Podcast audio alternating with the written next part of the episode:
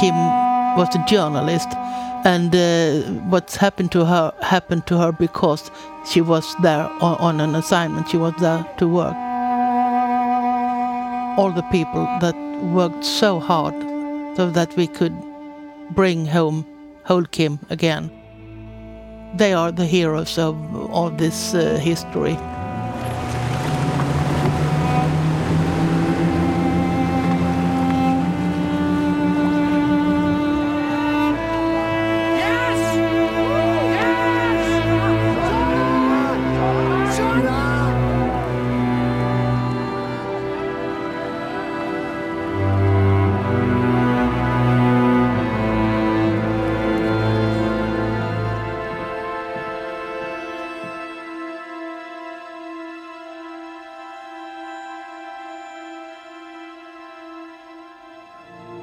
You're listening to Behind the Investigation, and I'm your host, Anna Codrea-Rado.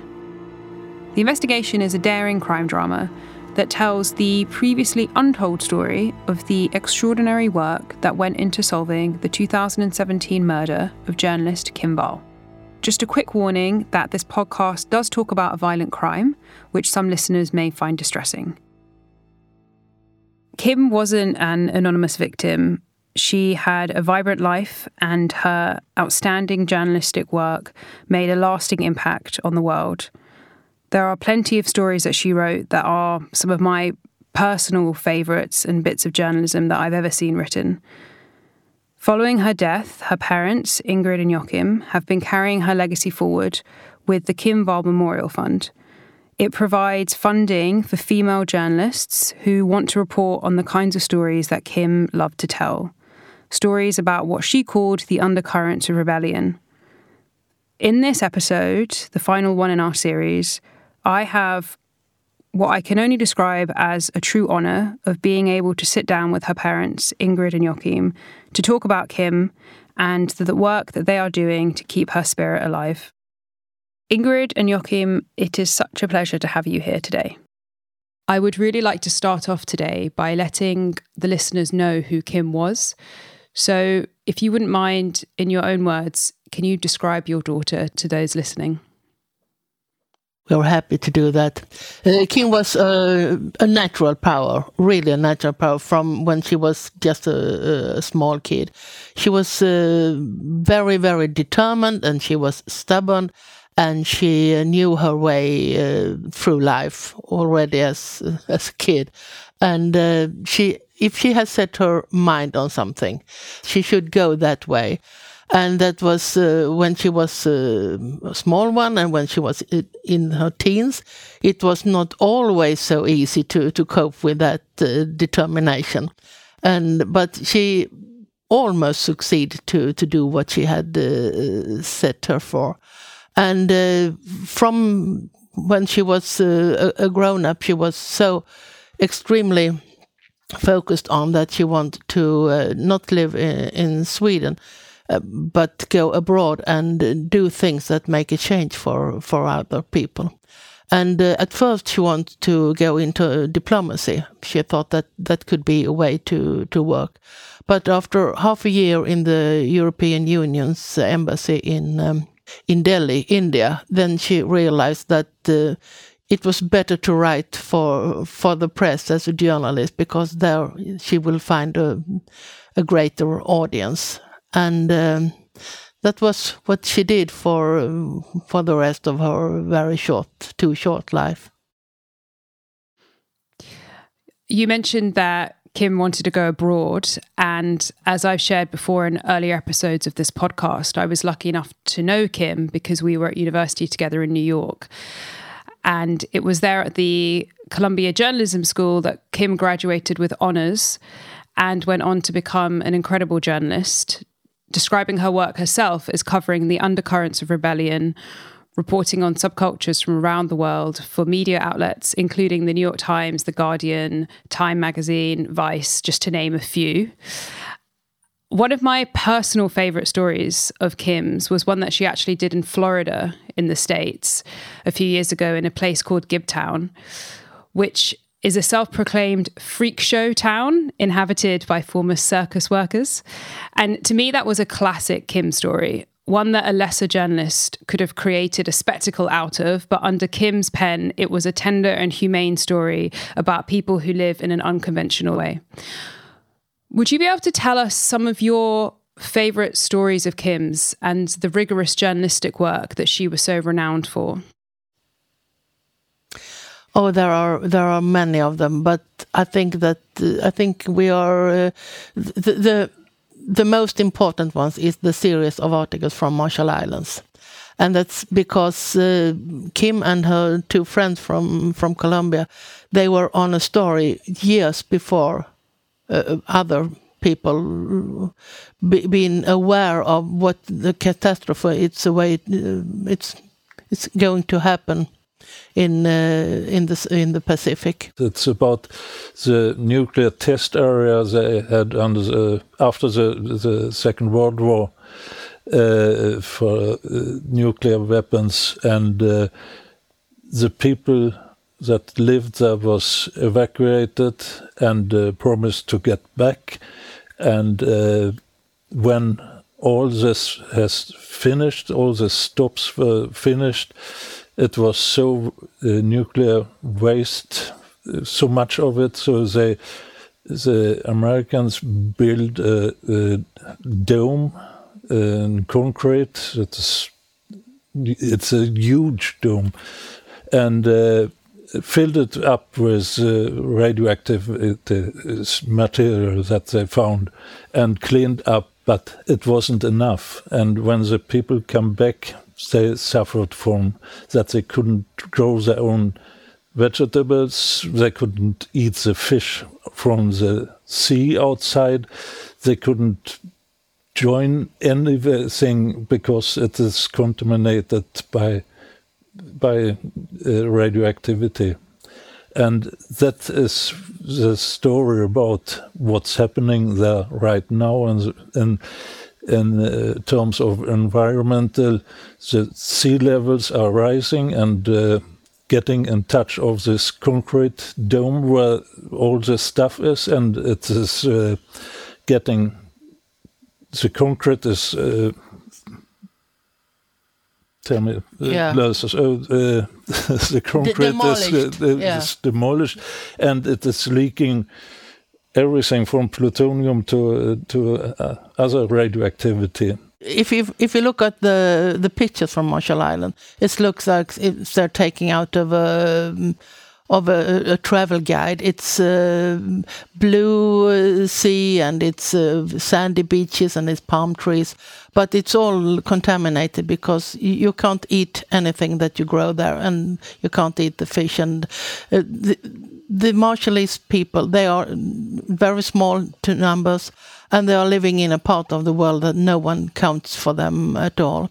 But Kim and her friends, they, they did it and they did a great story and it's been published in uh, several countries in uh, in Europe and even in uh, in the States.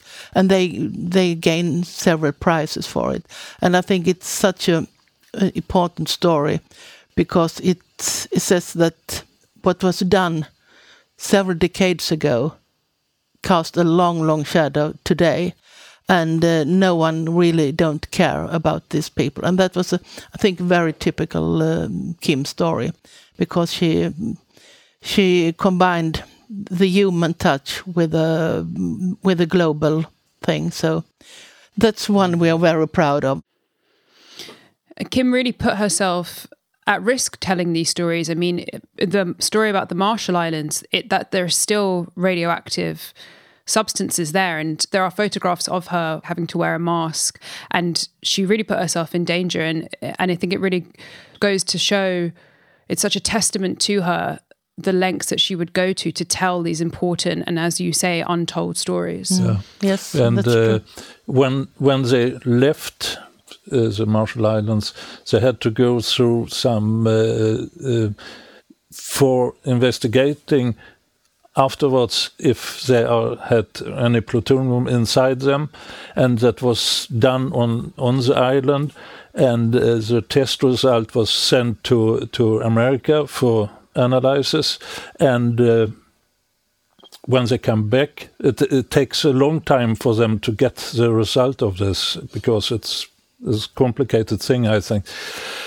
The test failed for Kim, so she had to do it one more time, and she was quite upset of that and uh, wondering for half a year if she was contaminated or not. But when we talked uh, about her, about the risk, because as a parent you are always worried for for your uh, for your kids, she always said that the, the the story is so important, so I have to do it. So the story was was more important for her than uh, than anything else. But she was in no way naive when she uh, got abroad. I remember one late night the phone rang here at our house in Sweden, and uh, Kim was she was uh, alone in um, in in Havana, Cuba, making a story there, and she had rented a Airbnb, and she would like to. Of course, she was always on a tight budget, but she wants to to live close to the people she wants to uh, to portray. But uh, that night it was too much, so she phoned and said, "Can you wire some money so I can go into a hotel because this is um, I'm I don't feel safe." and she did a great story about the the the not internet that uh, keeps people in uh, in in Cuba informed. Yeah, that's a really lovely story. It's another one of my favorites. It was for Harper's Magazine. Um, yeah, yeah, it's a really lovely story. It's again one of these stories that only Kim could find. Um, you know, to go to these places and not tell not tell the story that you expect, but tell something that is about real people and that just captures a, a part of life that you just don't ever get to hear about. Um, the the photographs and the story about the Marshall Islands actually featured in the investigation TV series. How did you feel about getting to see Kim's work feature in the show itself? And there was that there's that lovely scene where um, the actors who play you are telling the audience the um, story that you just told me about the work that she did at the Marshall Islands. So, how did that make you feel? We were very, very proud, and we are so pleased that we could get that into uh, to the TV series because that uh, that means, of course, a lot to us, but that gives also the audience uh, a picture that Kim was a was a journalist, and uh, what's happened to her happened to her because she was there on, on an assignment. She was there to work. So to uh, to put uh, the focus on that that Kim was was the journalist she was that traveled abroad or, uh, and to find the stories that are need to be told. That was very important for us and. The, the, actors that played us, they, they do it so well. So they are almost more us than we are ourselves. people people ask me uh, if we met, uh, if we actually met them, because uh, my alias Rolf uh, is uh, is walking like me and my friends told me it's exactly like you. It even looks like you. That's incredible. Yeah, and, our, and our and dog did it yeah. in a really good way.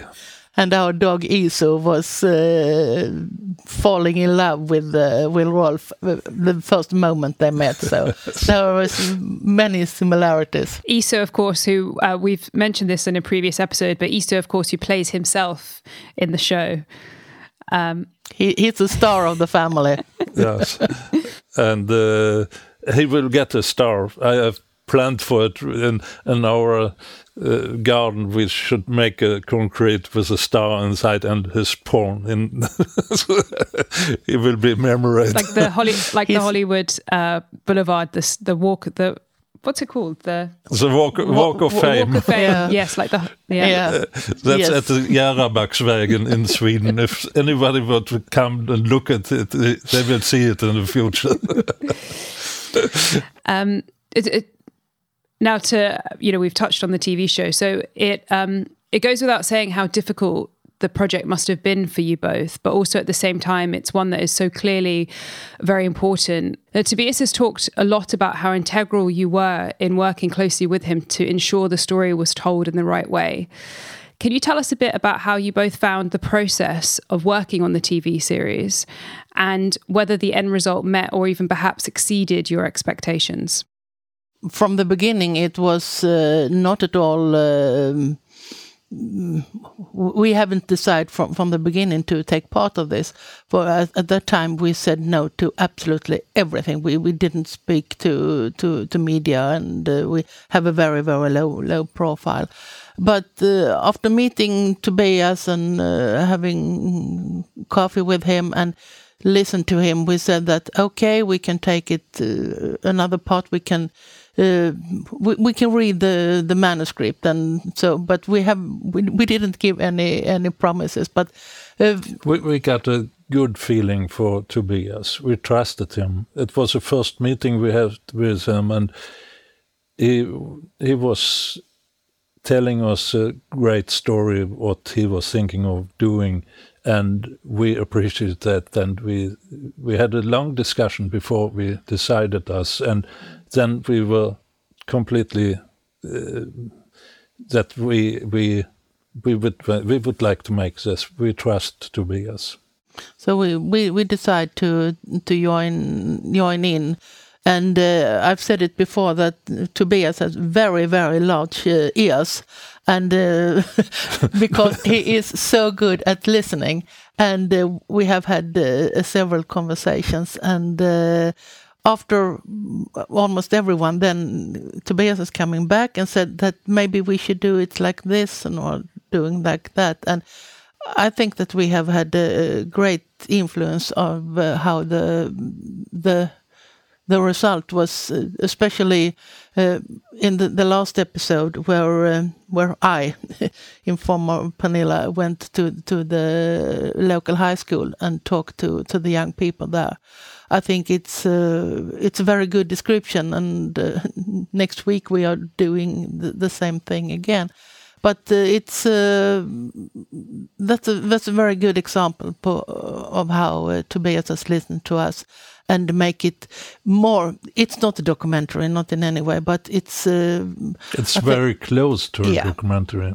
So uh, we have had, uh, so we are very pleased. And now, when the the TV series finished, both in Denmark and Sweden, we have had so many reactions. And uh, before the the series was broadcast, many people was very reluctant and said, "No, I don't think I want to see it. I don't want to to re, uh, hear about this terrible thing once again." But afterwards, people said it was so good. And I think the, the most important thing for us it's of course that Kim was portrayed the way she is, but it's we see it's like a, a tribute to uh, all the people that worked so hard so that we could bring home whole Kim again. And uh, I think they are they are the heroes of all this uh, history, the ordinary men and women who were out on the small uh, rubber boats in in November in the open sea, and they they did a tremendous work, and for for that we will be them grateful forever. It's a way of say thank you very much for for your good work. As you're both journalists yourselves. Um, the Wall family is a family of journalists. So, storytelling um, is something that's very important to you both. So, I'd love to know what factor did that play in your conversations with Tobias, sort of understanding the power of storytelling and also, of course, Kim being the storyteller that she was? How important was it for you to tell this story in in a very moving and powerful way, and uh, well, essentially the ways that the that the TV show itself captures it. You have to imagine that there were published worldwide more than hundred thousand articles on the internet and in print, and uh, not to mention all TV television shows and television. Uh, so uh, it's and all the time they mention the murder, the case, and they mention Kim as a journalist. That's uh, that's a good in thing. In the best cases, uh, or as a victim. But nothing more about what she has done or how she was performing in her life and what she has done as a result of it. There was not, nobody has done anything like that. So for us, it was very important that the story was true, and there were no dra dramatic uh, acts to to make it more. And I think also in the series that you you can feel our our worries during this 111 days it took to um, to get the whole of Kim back it was terrible. It was a very, very long time, but I think that the viewers will realize even our feelings. What do you hope that when people watch this, what do you hope they'll feel or that they'll take away from the series? That uh, that they will realize with gigantic work that's behind an, an investigation.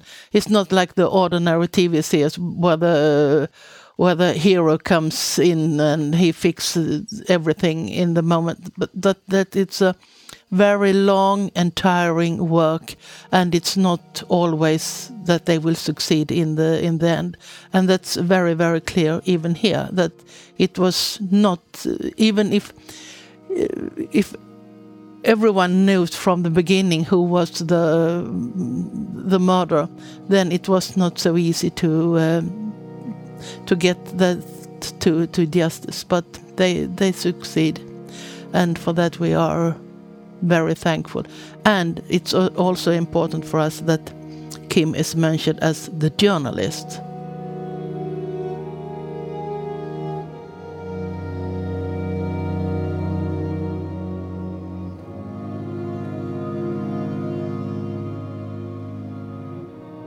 Let's talk a bit about the work that you've been doing over the last few years.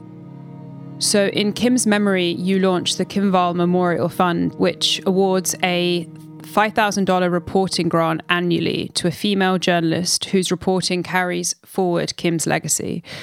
Could you tell us a bit more about this fund and why it's something you're both so passionate about?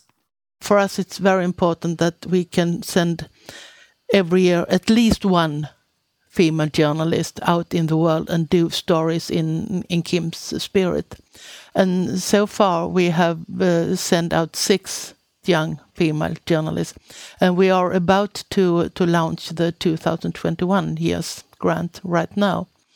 And uh, it, it gives us a meaning in a lot of ways because people talk about Kim because when they and they read her stories and uh, so on and i think it's so extremely important today to uh, to help female journalists all over the world because we all know that the media is under threat even in in countries that call themselves democracies and uh, it's I can only imagine the working conditions for female journalists in, uh, in, for example, Africa or parts of uh, South America and so on. So someone must stand up and uh, take the fight for uh, for female journalists because we need the female voices in journalism. And Kim was more than ready to take that fight. And now when she is gone, so we have to to do it uh, do it for her and for all female journalists all over. It's something that is incredibly difficult when you are a freelancer, when you are a woman working in a very male dominated industry. Even just making making the numbers add up so that you can go and do a reporting trip can be can be enough to stop you from doing it. So this grant really enables people really enables female journalists to go forward and carry the work. Um, can you tell us a bit about Kim was a, Kim was a freelancer um, for all of her career, and can you tell us about some of the struggles that she faced in doing her work? It's very very hard to be a female journalist in the very male-dominated world of uh, foreign correspondence, and uh, so she she wants really wants to make something out of that. And uh, she and many of her uh, her friends they have uh, some kind of um, call it sistership that they shared uh, experiences with each other even if they were competing about uh, the same story they share that this editor take uh, take care because he is um, doing bad things or he's no don't keeping words or he's not calling back and so on so I, and I really like this kind of sistership because that gives hope for the future. Yeah, I'm I'm this sort of it's like a whisper network between us freelancers, particularly the women, where we let each other know how things are going with different editors and we sh- you know sharing email addresses and contact details but also sharing you know who not to mm. work with and who to work with and it's it's that kind of support that is really really important and really helps people actually make their way through this very difficult to navigate career especially when you're when you're out there alone working for yourself for any listeners who are female young female journalists themselves could you tell us a bit more about how the fund works and how they can find out more about it and how it is administered so that anyone who wants to perhaps apply or learn more can go and find that out? We uh, we work uh, together with IWMF International Women's Media Foundation, and they have been a great, great help for us, and are very, very good friends in uh, in this work. And uh, the easiest way is to uh, to go into the rememberingkimwall.com page on, on internet, or uh, IWMF dot dot org. And we have in this work we have a very very much help from uh, what we call our uh, our big family friends and family of Kim she had uh, friends all over the world, and uh, they have many of them has now become our friends. Some of them have visited us here, and we have uh, we have met them when we have been in other places in the world, and we we see them as our new, very, um, very special family. There are people of all uh, colors, religions, uh, ages, uh, and we we really like our new extended family, and they are so important to us. You've actually written a book yourselves. Um, it's one that I've I've read myself and I've absolutely loved it. It's a really remarkable account of Kim's life and work, and undoubtedly would really help. It's going to really help many people around the world connect with her. Could you tell us, in your own words, what the book is about and how it helped you process and deal with your shared grief? It's called A Silenced Voice and uh, it's a voice that was silent all too soon and in a very uh, brutal way. Uh, the book is uh, is uh, in two parts. One is about Kim from uh, from her first day until her last day, and the other is it begins on August the 10th, the early morning when we got the phone call that Kim was uh, was missing on, on, a submarine, and uh, it ends uh, one year later on the 10th of August when we uh, have the first run for Kim, and uh, run for Kim is uh, all over the world. There are people running for for Kim in her name, and giving a, a small amount of money to to the fund and uh, it's uh, it's really a, a, roller coaster because it's um, we describe what's happening with us and with uh, with our the people around us and everything during this very terrible time when we didn't know if Kim were missing, if she was still living somewhere without possibilities to uh, to contact us, and during all this terrible time with the with the search for her, and then the the trial, the the first trial. So uh, it's it, it's really we are trying to um, talk about our feelings and how even how we how we think that uh, you should treat other people in not in the same situation because that's impossible. But if you um, if you are grieving and uh, if you have sorrow, and I would like to just say that the writing of the book, that's Ingrid, but the experience of this time is our together. So she has done a great job and uh, we also I also write about uh, Iso and the importance of of a dog in a situation uh, like this. And one reaction we often met from from people was that we don't know what to say. We have we haven't any words, and that's the the title in uh, in Swedish and Danish. The, the when when the world is when there are no more worlds, we have to live live on, and uh, there are light in the end of the tunnel. There are absolutely, even if it's hard to to see it some days. There it is that's that really feels like a mantra of yours that to look for the light in the darkness. And it's something that really comes across in the book and is something that is reflected also in the TV series.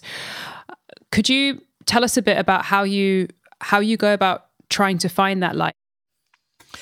I think we are even if we have been struck by this terrible ter- tragedy we have other things to to live for. We have Tom Kim's brother and uh, now we have a little grandson, and uh, we have our dog. We we have the the garden, the nature, the beach. The, there are so many things in life that are worth living for. You have to to go and cry and laugh.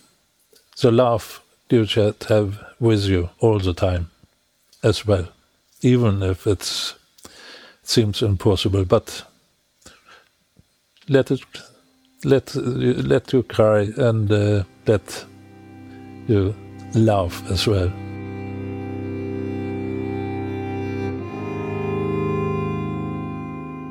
Thank you. Um, I think that's a really lovely and poignant note to end this on. And I really just wanted to thank you for sharing your story, for sharing about Kim. It's been a really, really it's been a pleasure to listen to. So thank you to you both. Thank, thank you. you. Thank you. You've been listening to Behind the Investigation with me, Anna Kojarado. I really want to say a big thank you to Ingrid and Joachim for taking the time to talk to me and just for reminiscing about Kim with me, almost for having her kind of be there again just for that moment. Kim's story doesn't end here. The Kim Wall Memorial Fund sends a female journalist every year to report on a story, the kinds of stories that Kim herself loved to tell, and the ones that she would have done if she were still with us. All of the information about the fund and also links to Kim's journalism can be found at rememberingkimwall.com. That's Kim Wall spelt K I M W A L L. I also wanted to say a huge thank you to you, the listeners, for sticking with this series and listening to us talk about Kim and all of the work that she's done. Thank you.